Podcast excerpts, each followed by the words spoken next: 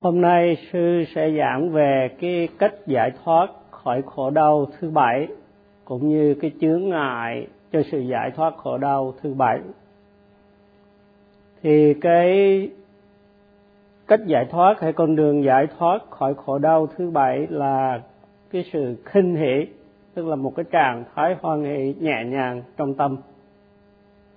Và nhờ cái khinh hỷ này mà hành giả hứng khởi tiếp tục thực tập để thành đạt sự giải thoát khỏi khổ đau cho chính mình. Cái khinh hỷ không phải là ái dục, nhưng là một sự hoan hỷ nhẹ nhàng với kinh nghiệm giáo pháp. Khi mà thiền sinh thực tập một cách tinh tấn, có chánh niệm vững vàng, phát triển tâm định mạnh mẽ, thì thiền sinh sẽ thấy cảm thấy nổi da gà toàn thân và thấy cả thân hình mình như bao phủ bởi một cái sự hoan hỷ nhẹ nhàng. Khi mà thiền sinh đạt đến cái tuệ sinh diệt, tức là một cái tuệ giác thấy được cái sự sinh diệt nhanh chóng của các cái hiện tượng danh sắc, thì lúc đó cái cảm giác hoan hỷ nó tràn ngập trong tâm thiền sinh. Thiền sinh cảm thấy rất là thoải mái và không muốn mở mắt. Tập tiếp tục thì tuệ giác cao hơn, sẽ phát triển theo từng giai đoạn và cuối cùng thì thiền sinh sẽ chứng ngộ niết bàn đạt được đạo tuệ và quả tuệ. Thì cái chướng ngại mà cho cái sự giải thoát khỏi khổ đau thứ bảy là cái sự lười chán đối nghịch lại với cái khinh hỷ. Đây là một cái sự lười biếng chán chường, không thấy hoan hỷ với cái pháp hành chút nào cả. Khi lười chán thì thân tâm nặng nề, không muốn tập chút nào nữa. Nên cái sự lười chán là một cái trở ngại cho sự giải thoát khỏi khổ đau. Khi tâm mà rối bù với cái sự lười chán thì sẽ không có khả năng kinh nghiệm được cái khinh hỷ là cái con đường à, đưa tới sự giải thoát. Do đó mà sự lười chán là một chướng ngại cho sự giải thoát khỏi khổ đau.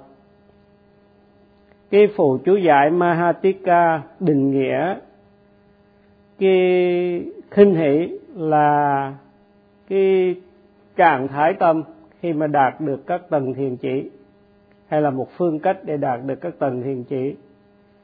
Tuy nhiên, trong thiền minh sát thì khinh hỷ là cái cách để thành đạt các tầng thiền minh sát và phát triển tuệ giác minh sát.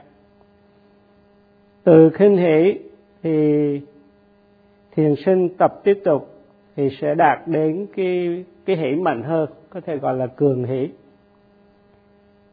lúc đó hành giả trở nên rất là hoan hỷ, an bình định tĩnh và phát triển tuệ giác, khám phá danh sắc. Khi tập thiền minh sát, khi có tầm, có tấn, thì chánh niệm sẽ liên tục và vững vàng. Sát nó định được sanh khởi. Khi mà tâm có định thì chướng ngại hay là những truyền cái vắng mặt hay là không thể nào sanh khởi được và khi hành giả thấy tâm thoát khỏi những cái chướng ngại trong tâm, thì cảm thấy một cái sự hoan hỷ nhẹ nhàng, nổi da gà. Và nếu tiếp tục thực tập thì sẽ có một loại hỷ mạnh hơn, tức là cường hỷ. Khi mà có hỷ thì thân sẽ được khinh an và tâm cũng được khinh an nữa. Lúc đó tâm không có tản mạng không có hối tiếc không có trào cử và kinh nghiệm, hạnh phúc hay là lạc thọ. Nhờ vậy mà tâm ghi nhận trở nên định tĩnh, an trụ trên cái đề mục và sát na định được phát triển một cách mạnh mẽ. Nhờ tâm định mạnh thì thiền sinh khám phá một cách đúng đắn rằng danh sắc là những cái thực tại có thật và tương quan với nhau theo một liên hệ nhân quả. Rồi thiền sinh tập tiếp tục sẽ phát triển được những cái tuệ giác tiếp theo. Thiền sinh kinh nghiệm được sự vô thường, khổ và vô ngã của các hiện tượng. Rồi các tuệ giác cao hơn tuần tự phát triển. Và khi mà tuệ giác chín mùi, thì thiền sinh chứng ngộ niết bàn, đạt đạo tuệ và quả tuệ nhờ có khinh hỷ, thiền sinh thích thú với sự hành thiền. Cho nên cái tâm và tuệ giác được phát triển để cuối cùng thành đạt được sự giải thoát.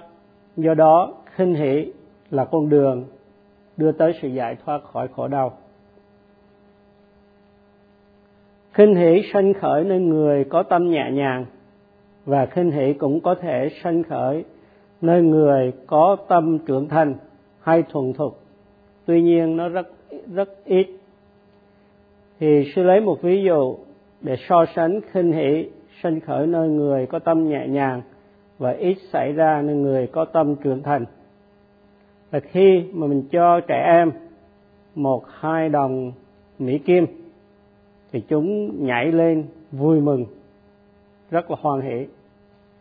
Nhưng mà đối với những người lớn hơn đã trưởng thành rồi, thì mình cho một hai đồng, người ta không có vui lắm. Họ chỉ vui khi họ nhận được một trăm đồng hay một ngàn đồng. Do đó khi tập, những người mà tâm chưa trưởng thành, khinh hỷ xảy ra thì họ rất là hoan hỷ và khi mà họ hoan hỷ, nhiều khi quá hoan hỷ, thì tâm người ta tự nhiên xa rời đề mục và quên ghi nhận cái đề mục. Do đó mà thiền sinh nên cẩn thận khi có khinh hỷ sanh khởi trong cái sự thực tập của mình. Khi mà tâm trưởng thành đến cái tuệ sanh diệt khinh hỷ xảy ra và hành giả tưởng mình đạt được thánh tuệ.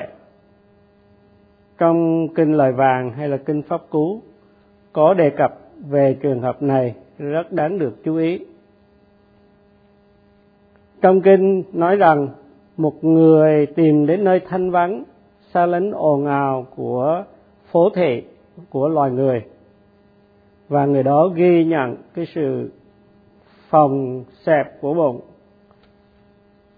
Khi chánh niệm mạnh, tâm an trụ, định tĩnh, không bị phiền não tham sân si chi phối lúc đó tâm an bình và nhờ vậy phát triển tuệ giác theo từng giai đoạn.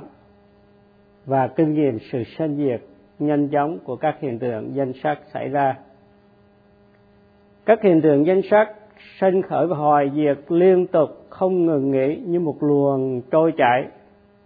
Và khi kinh nghiệm được điều này, thì thiền sinh có một cái niềm vui à, một cái sự à, kinh nghiệm hạnh phúc giáo pháp vượt trội bội phần hạnh phúc của các giác quan. Khi mà sát na định vững mạnh, hành giả phát triển được tâm và phát triển tuệ giác, đạt được một loài hạnh phúc giáo pháp vượt trội hẳn hạnh phúc thế gian. Đây là một loài hạnh phúc đặc thù nhưng lại luôn luôn mới mẻ. Nếu tiếp tục thực tập nghiêm chỉnh theo sự chỉ dẫn thì thiền, thì hành giả sẽ có cơ hội phát triển tuệ giác cao hơn theo từng giai đoạn và cuối cùng là chứng ngộ niết bàn, thành đạt đạo tuệ và quả tuệ. Một thiền sinh mà tập nghiêm chỉnh đúng theo sự chỉ dẫn, ghi nhận khít khao những cái hiện tượng danh sắc sinh khởi qua sáu cửa giác quan, không lơ là thì chỉ trong vài ngày thôi thì sẽ thấy sự tiến bộ rõ ràng. Có một số thiền sinh cho rằng giới không quan trọng, mà chỉ có sự thực tập mới quan trọng mà thôi. Cho nên họ không cần thọ giới, hay coi thường cái việc thọ giới. Thì những cái người này không có đức tin nơi giới và hành động theo cách thế mà mình cho là đúng những người thiền sinh này sẽ không thể nào thành đạt hạnh phúc giáo pháp và không có thể nào thành đạt được đạo tuệ và quả tuệ. Cũng theo kinh lời vàng, thì bằng chánh niệm ghi nhận các cái hiện tượng danh sắc ngay khi chúng vừa sanh khởi, thì thiền sinh phát triển được tuệ sanh diệt. Thấy các hiện tượng danh sắc sanh khởi và hoài duyệt một cách nhanh chóng và phát triển được khinh hỷ cũng như cường hỷ. Hỷ càng nhiều thì người đó càng à, vui thích với pháp hành. Thì ở cái tuệ giác này thân cảm thấy nhẹ nhàng thư thái tâm cũng thấy nhẹ nhàng thư thái và nếm được một cái hương vị pháp bảo thật là tuyệt vời và cái kinh nghiệm này được ví như là cái sự bất tử, được xem là một cái sự bất tử. Tuy nhiên, cường hỷ và khinh hỷ không phải là bất tử. Nhưng khi thiền sinh có hỷ và khinh hỷ, thiền sinh sẽ không bỏ cái sự hành thiền và sẽ nỗ lực thực tập thêm nữa. Thiền sinh sẵn sàng hy sinh những gì không quý giá để tiếp tục thực tập giáo pháp. Thoát khỏi hấp lực của phiền não. Và khi mà thiền sinh à, làm cho cái hấp lực phiền não trở nên yếu ớt thì thiền sinh sẽ nếm được cái hương vị pháp bảo rất là vi diệu. Tuy nhiên khi mà đến cái tuệ sanh diệt đó thì một số thiền sinh có thể bị dính mắc dính mắc một cách nhẹ nhàng. Do đó nên thiền sinh nên cảnh giác, coi chừng để ngăn ngừa cái sự dính mắc tế vi này. Và nếu tiếp tục sự thực tập tinh cần thì sẽ kinh nghiệm niết bàn trong vài ngày sau đó. Và cái điều này thì đã được ngài cố hòa thượng thiền sư đề cập trong chương 5 của sách pháp hành thiền bên sát của ngài. Do đó mà thiền sinh cần ghi nhận các hiện tượng danh sắc ngay khi chúng vừa sanh khởi để có thể kinh nghiệm giáo pháp trong khi mình hành thiền. Ở tuệ sanh diệt, cái kinh nghiệm thật là đặc thù. Ánh sáng có thể phát tỏa khắp phòng và cái tuệ giác trở nên sắc bén như con dao dùng để cắt dưa rất là bén thì tuệ giác cũng trở nên rất là sắc bén. Và tiếng tâm trở nên mạnh hơn vì hành giả có thể xác chứng được cái pháp hành là đúng qua cái kinh nghiệm thực chứng của mình. Cùng với những cái lợi ích do cái tuệ giác đem lại, tiếng tâm của hành giả cũng như sự nỗ lực của hành giả gia tăng vượt bậc. Lúc đầu thực tập thì có lúc cố gắng nỗ lực ghi nhận đề mục nhưng rồi có lúc cũng à, hơi nản lòng sự cái nỗ lực nó suy giảm. Nhưng ở cái giai đoạn tuệ sinh diệt thì cái nỗ lực nó rất là bền vững và quân bình chánh niệm ở giai đoạn này được thiết lập một cách vững vàng và luôn luôn bám sát trên cái đề mục.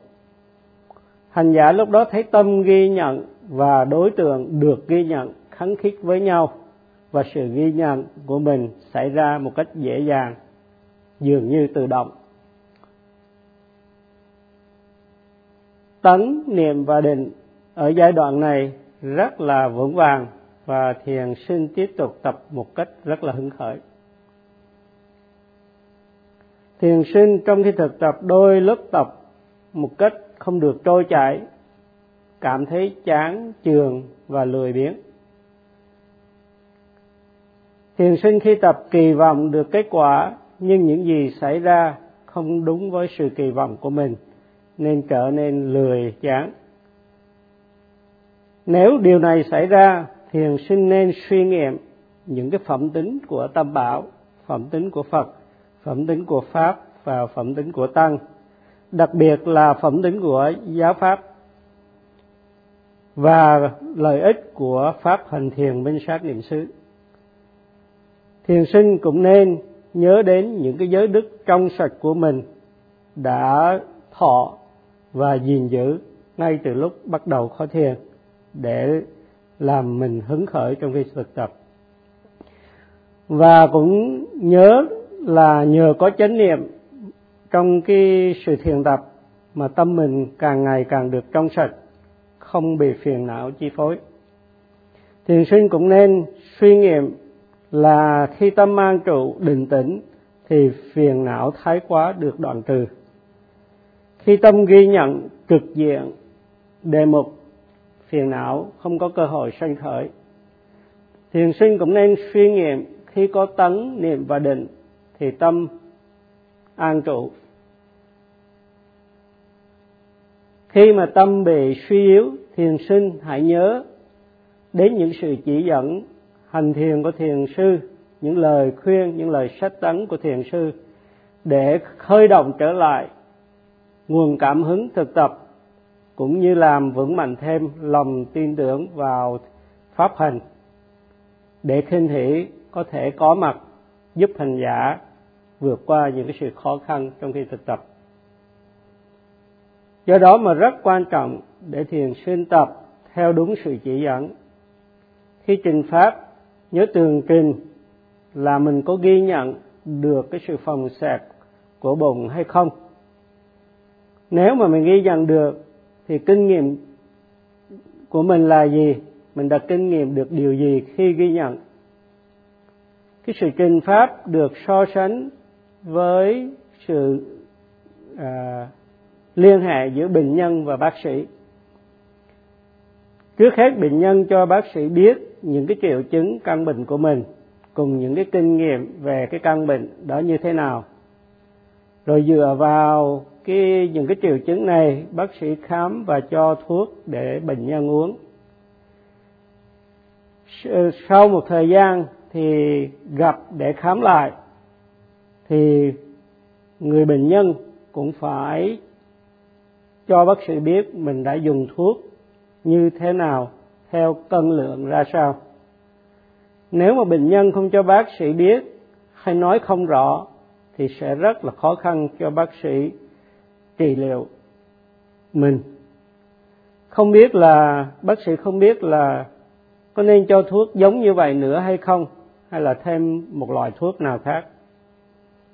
Nếu mà bệnh nhân im lặng, không tường trình hay tường trình thêm thắt, thì bác sĩ khó mà trị liệu bệnh nhân một cách đúng đắn được. Cho nên bệnh nhân không hết bệnh và trở thành một con bệnh kinh niên cũng tương tự như vậy, thiền sinh nên tường trình chính xác, rõ ràng, đầy đủ để thiền sư có thể giúp thiền sinh thực tập cho có tiến bộ. Trong pháp hành thiền minh sát niệm xứ, để có thể thoát khỏi hấp lực của phiền não, thì lười chán là một cái trở ngại. Số người mà thực tập thiền minh sát thì rất ít so với cái dân số bên ngoài và cái số người trong khi thực tập chịu khó tập, lại càng ít hơn. Con người tuy thấy cái bất toàn của kiếp hiện sinh, nhưng không có làm gì hết. Không có chịu vuông bồi tâm linh, do đó mà đức phật có nói, thế giới này mù lòa, chỉ có một số ít vuông bồi tâm linh mà thôi. Giống như chỉ có một vài con chim khi mà bị sập lưới, trong khi mà đoàn chim, cái đàn chim bị sập lưới thì cố gắng thoát ra khỏi cái lưới sập mà thôi. Thì những cái con chim này đã nỗ lực để thoát ra khỏi cái lưới bởi vì muốn một cái kiếp sống tự do và thảnh thơi. Cũng trong kinh lời vàng, đức phật nói, trong thế giới số người thấy sự bất toàn của kiếp hiện sinh. Con người thấy sự bất toàn của kiếp hiện sinh, nhưng mà cố gắng phát triển tâm linh, phát triển tuệ giác thì rất là ít. Một người mà không có tuệ giác thì hay là trí tuệ thì giống như người có mắt mà mù lòa. Khi mà người thợ săn bảy lưới cái đàn chim, thì chỉ có một vài con nỗ lực vùng vẫy để thoát ra mà thôi. Thoát ra khỏi cái lưới chụp thì để có một cái đời sống tự do thảnh thơi. Thì tương tự như vậy, chỉ có một số ít người chịu thực hành giáo pháp và đức phật cho cái bách phân, cái tỷ lệ ờ, trong sự so sánh là trong một trăm ngàn người thì chỉ có một người tập thiền mà thôi. Một cái người này trong một trăm ngàn người tập thiền để thoát khỏi ra cái hấp lực của phiền não. Cho nên rất là quan trọng để những cái người thuộc cái thành phần thiểu số này thực tập giáo pháp một cách nghiêm chỉnh. Ngay cả trong số trong cái thiểu số này, tức là một trong một trăm ngàn người này. Nhưng mà khi tập gặp khó khăn và nghĩ là mình không có khả năng phát triển tuệ giác, thì trở nên lười chán. Và cho dù có phát triển được tuệ giác, nhưng không được như sự kỳ vọng của mình, thì cũng đâm ra lười chán, không thỏa thích với sự thực tập. Do đó mà họ luôn luôn tìm lý do để bỏ khó thiền có người đã bỏ khói thiền nhưng lại không cho thiền sư biết. Và những thiền sinh như vậy, khó mà đạt được sự giải thoát khỏi khổ đau.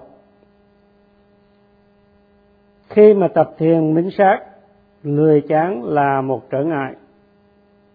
Như được sư giải thích ở phía trên, khi lười chán xảy ra, hãy nhớ nghĩ hay suy nghiệm về phẩm tính của tam bảo, vân vân. Và sư